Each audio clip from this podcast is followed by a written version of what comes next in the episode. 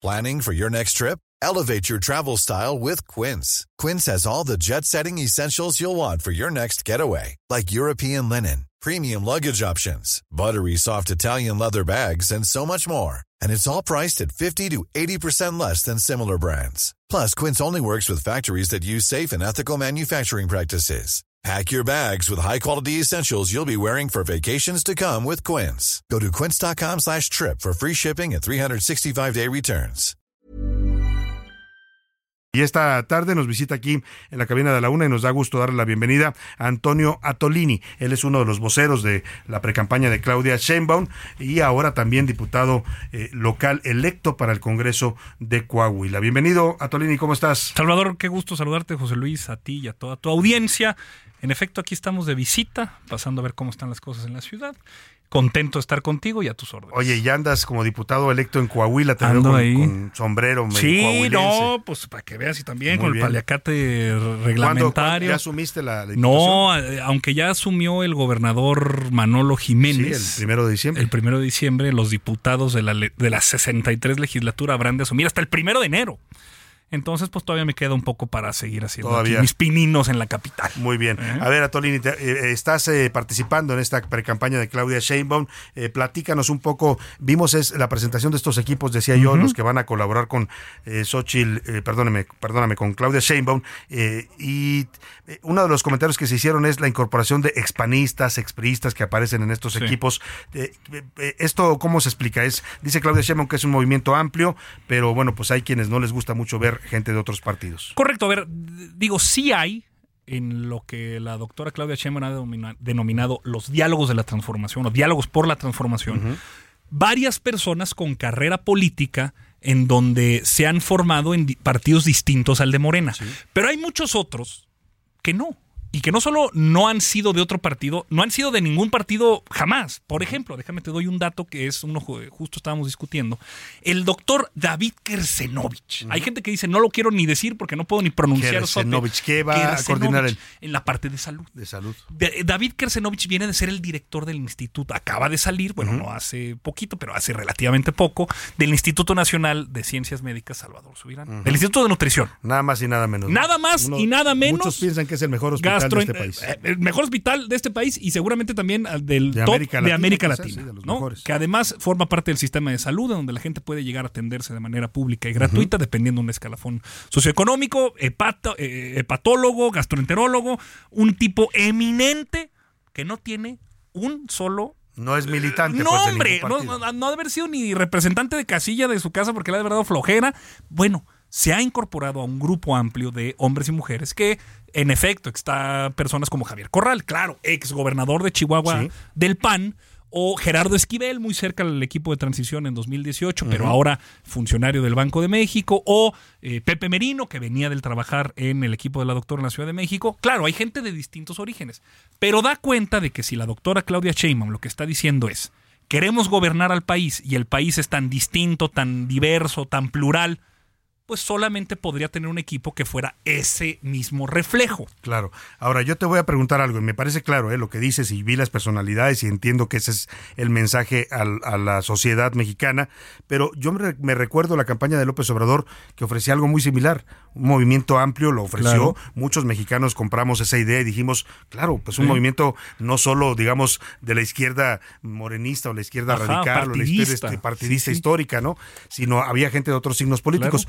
Pero cuando empezó el gobierno vimos cómo poco a poco los fueron alejando, los fueron desechando y hoy vemos un, un- un- gobierno que está mayoritariamente copado por los sectores más, eh, digamos, duros, por llamarlos de alguna forma, de la izquierda. Pues si por duro se refiere a militante. Bueno, sí, militantes históricos, tradicionales, pues, y que tienen posiciones un poco más radicales, porque tú sabes que el espectro, pues, da para todo, ¿no? Pero el tema va, la pregunta va en el sentido de, ¿este movimiento amplio que hoy nos presenta Claudia Sheinbaum como precandidata, ¿se mantendría en un gobierno? bueno, ¿En un eventual gobierno? no lo sé. Digamos, eh, en su momento Carlos Ursúa dejó el gobierno Sí.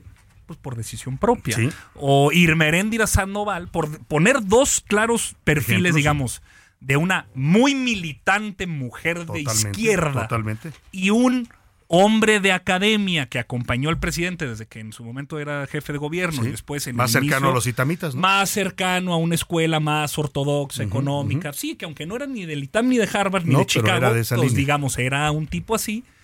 Cada quien, en la libertad de su en el silencio de sus reflexiones y en la libertad individual que cada quien decidieron salirse. La- yo creo que hoy no podríamos ni acusar ni a Ramírez de la O, ni a Miguel Torruco, ni a Lu- Luisa María Alcalde de ser eh, necesariamente izquierda dura, militante, cerrada, sectaria, eh, fundadora radical. Yo creo que ha habido apertura y diversidad. Ahora, si suena parecido a 2018 Sí. y huele parecido a 2018 y camina y suena y eh, se mueve como 2018, pues claro, somos parte del mismo movimiento. Totalmente. Y que tiene Eh, cierta continuidad. Eso lo entiendo. Mi ¿no? pregunta va en el sentido de ¿tú crees que esto se mantenga una vez que Yo si es creo que, que, a David Kersenovich, por ponerte un Sí. ejemplo, no tiene el más mínimo interés en participar en el gobierno. Pero ese soy yo, ¿eh? Me estás preguntando sí, a mí. No sé si Kersenovich así tenga. O, tal vez lo invite de secretario o- de salud o tal y vez si lo acepta invite. su decisión. ¿no? Pero hay tantas personas. Juan Ramón de la Fuente, histórico, un líder histórico de la izquierda llamada eh, progresista, ¿no? Claro. que viene de estar en Naciones Unidas.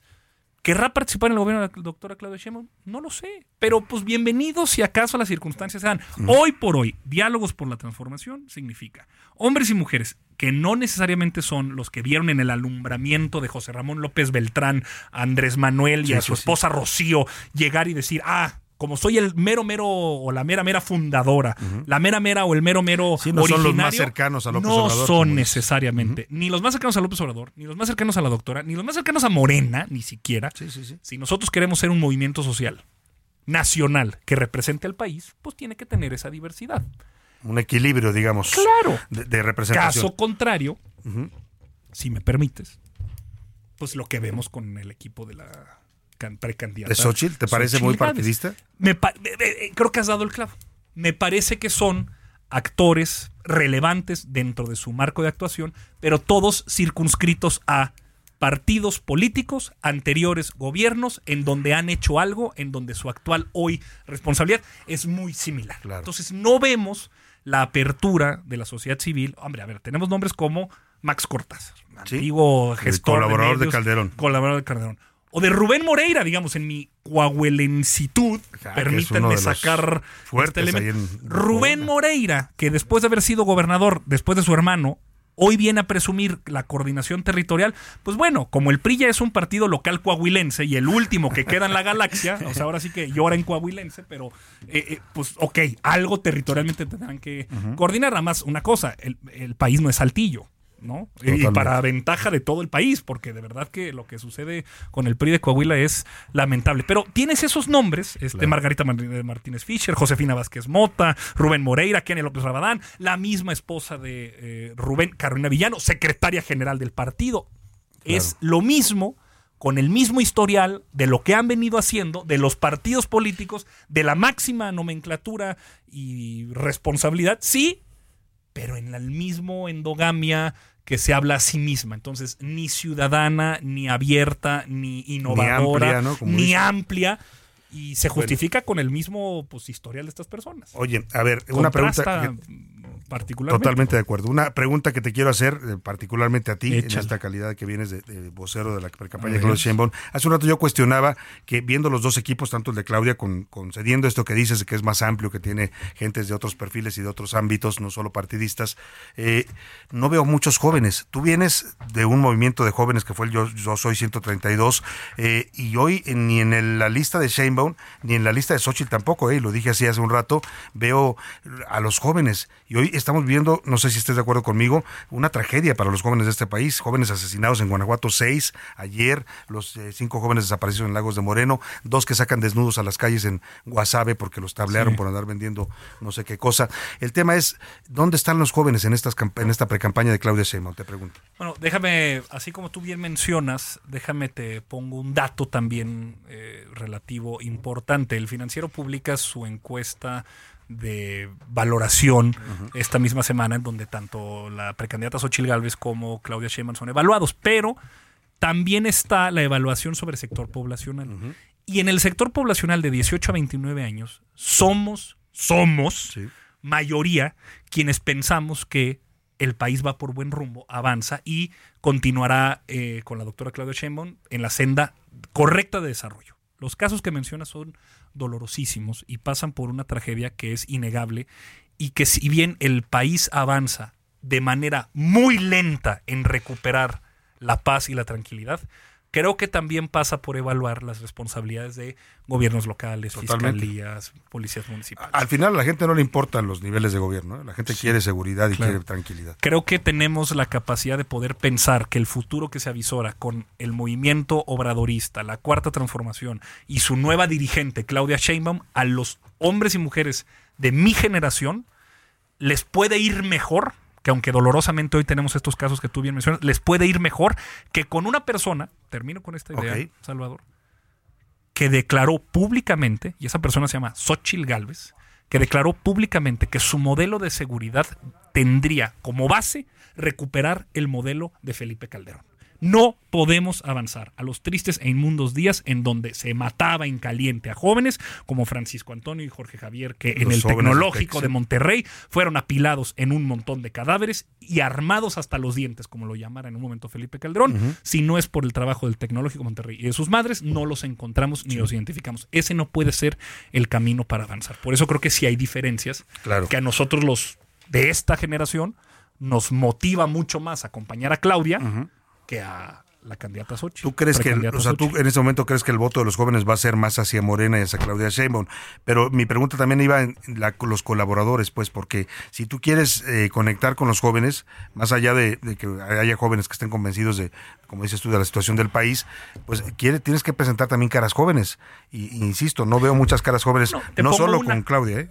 Mira, te pongo una que es fantástica. Además, acabamos de estar ahorita en un ejercicio este, padrísimo. Ah, la- Renata Turrent. la. Renata Turrent, que es, a ver, podrá parecer aseñorada y muy seria, pero Renata tiene 37 años, bueno, 38 que acaba de cumplir.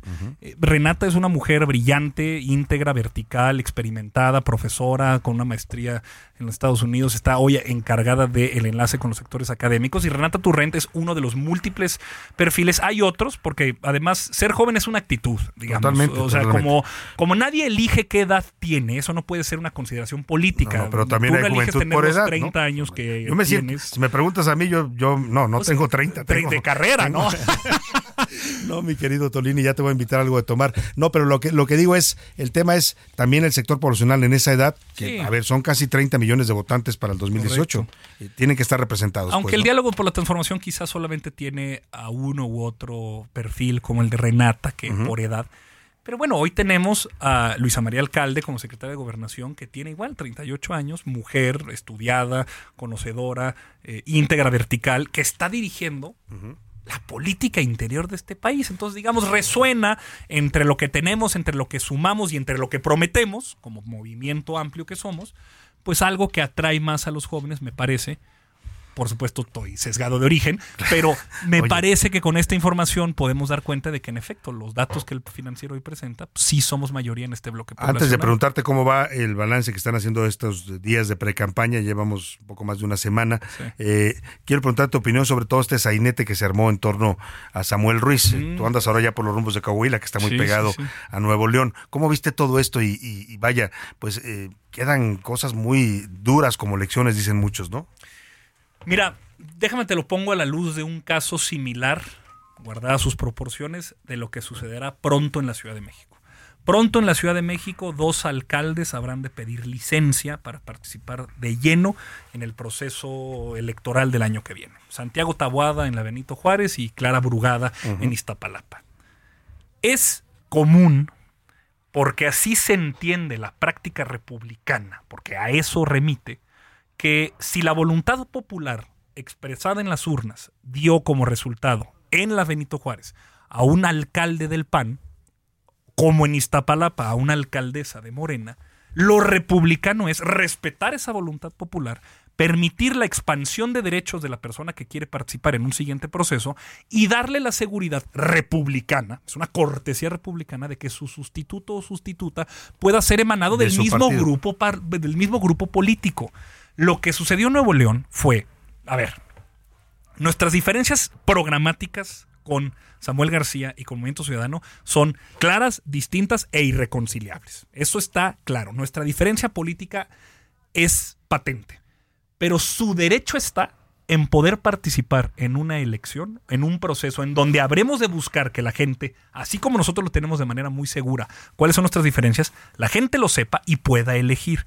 La chicanada que el PRI y el PAN, a expensas del chantaje, eh, el contubernio y la extorsión quisieron hacer para adueñarse de un poder de la Unión en Nuevo León a base de eh, violencia, pues me parece que es insostenible. Y habla de un precedente terrible que por eso todo nuestro miedo, nuestra eh, precaución, nuestra denuncia que a través de las instituciones judiciales uno puede utilizar para violentar la voluntad popular, por eso es que nosotros queremos esa reforma, por eso es que nosotros decimos es que la ley no es la ley, porque claro, el Congreso puede elegir un sustituto, sí, claro que la ley es la ley, su facultad, pero no es parte del consenso republicano querer violentar la voluntad popular emanada de las urnas de 2021 con alguien distinto a ese grupo. Acabas de dar una palabra clave y yo creo que eso explica también lo que pasó. ¿eh? Tú le llamas chicanada y yo creo que fue una jugada política también del PRI y del PAN, pero habla, acabas de hablar la palabra consenso. Samuel García ha sido muy poco hábil, por no decir torpe, por no decir tonto, para manejar políticamente la situación del Estado. Está peleado con, a muerte con el Congreso. Como gobernador no te puedes pelear con tu Congreso. No Como el Congreso tampoco puede Tampoco pueden pelear. ambos. Te lo platico desde la oposición. Son inmaduros, son inmaduros los dos, ¿no? Claramente. O sea, pero es un choque de poderes que al final se reflejó en esto que tú mencionas, pues. Ahora, si la diferencia irreconciliable que hay entre el gobernador y su Congreso es porque en la mesa uno, el otro o ambos presenta un intercambio de prebendas y prerrogativas, como denuncia Samuel García que así fue me parece conveniente, correcto y ético levantarse de una mesa y decir, pues no podemos, a expensas de lo que yo pueda comprar de ti y lo que tú me puedas ofrecer, pues sujetar la voluntad popular a ese tipo de intercambio. Porque, eh, hombre, no va a ser Morena en la Ciudad de México quien le niegue a Santiago Tabuada la, el no, y cuando pida licencia, eh, a quien por su propuesta, se ha nombrado el alcalde interino, como esperamos también que en Iztapalapa no sea el PAN quien niegue la propuesta de sustituto. Bueno, se la negaron a Lía Limón, ¿eh? en el Congreso local se la, negaron se la negaron a Lía Limón. Pues bueno, es parte de que no se debe hacer esas cosas. Pero bueno, en todo caso son temas de, política. Yo creo que en Nuevo León falló la política. O sea, falló la política. La política debe ser el arte de la negociación. En efecto, lo si tú no negocias, entonces no eres político. Falló la política. Bueno. Y creo que habría, creo que sí merecíamos tener a Samuel en la boleta. Bueno, sí pues merecíamos evaluar. ¿Él mismo se bajó? Pues sí. Pues sí, ni hablar. Ahora, a Tolini, rápidamente te pregunto, ¿cómo va en esta, estos días de precampaña? Eh, eh, ¿Se sienten confiados en Morena? Porque hay encuestas que dicen, hombre, Claudia ya saca el doble, ya casi ganó. ¿Se sienten así o es una campaña que va a, tomar en cuenta también al contrincante? Excelente punto el que menciona, Salvador. Es que en esta campaña, Morena, el movimiento, el obradorismo, o digamos los hombres y mujeres de buena voluntad que queremos que el país siga por la senda en la que está, no solamente nos estamos jugando la presidencia de la República, nos estamos jugando también la mayoría calificada en las cámaras. Por eso es tan importante seguir avanzando en lo que nosotros denominamos el plan C, el plan D calificada, el plan de Coahuila, el plan de eh, Claudia, ¿Cómo hacemos que, en mi caso, todos los estados participen dentro de la discusión republicana? Pues no se trata nada más de ganar, o ganar por poquito, o ganar por más o menos algo. Se trata de ganar por mucho para poder hacer que tanto Coahuila, que aunque representa 3.2% del padrón electoral, pero Colima y otros muchos estados, por mencionar los que tienen C, porque eso es lo que a mí me llama ahorita. Pero digamos, a lo que buscamos es que Claudia Sheinbaum pueda ser presidenta con un Congreso que la acompañe con una mayoría calificada. O sea, dos terceras partes. Eso es algo así como 300 diputados. ¿Van por el carro completo? No, no, no. Por el carro completo en, promoción de autosardinas para meter la mayor cantidad en sábado de dos por uno en fin de semana de puente. O sea, no, no, no, no. Van por todo. Este, por todo, dijera el presidente. No, claro. ¿Por qué? Porque lo que tratamos de ofrecer ahora es distinto. No es solo ganar la presidencia no es solo tener 30 millones de votos, no solamente es tener mayorías en las cámaras, es tener una mayoría calificada que permita poder avanzar en las reformas más estructurales, más eh, representativas del nuevo régimen que queremos construir con la mayoría construida democráticamente a través de una elección. No es lo mismo, no es lo mismo, porque habrán de decir, que es lo que se vivía en el Pacto por México. No, porque esta es una mayoría que está construida en las urnas. No en la negociación. No en una negociación popular a partir de una iniciativa que venga el presidente para decir, a ver, ustedes quién sabe qué dijeron, qué hicieron en campaña, hoy pónganse de acuerdo y levanten la mano que ni saben qué están haciendo. Hoy estamos difundiendo desde ahorita, porque como en política no hay sorpresas, hay sorprendidos que lo sepan. Queremos mayoría. ¿Para qué? Para transformar este país y seguir haciendo el principio ético de no mentir, no robar y no traicionar, con un programa de austeridad poniendo por delante a los y a las más pobres las reformas que se necesitan. Aunque estarás de acuerdo, eso depende del electorado, ¿no? Claro, porque a nosotros nos encanta. Eso es lo que quiere Morena. Exactamente. Vamos a ver qué decir Hombres, gente. bonita que nos está escuchando. Sí. Pedimos su voto por Morena, pedimos su voto por los candidatos de la coalición, habremos de darlo. Entonces, mencionas el tema de las encuestas. Oye, que tenemos entre 20 y 30 puntos de ventaja. Pues necesitamos tener más para poder lograr traducir el apoyo que la gente está mostrándole hoy a la precandidata Claudia, para que eso se traduzca en voto en la Cámara de Senadores y la Cámara de Diputados. Pues vamos a estar muy pendientes de la pre-campaña y de la campaña y también de tu llegada allá al Congreso local de Coahuila, donde seguramente vas a hacer ruido, como sabe hacer muy bien Antonio Atolini. Gracias, Antonio Atolini, por estar aquí. Gracias, Salvador. Gracias. buena tarde.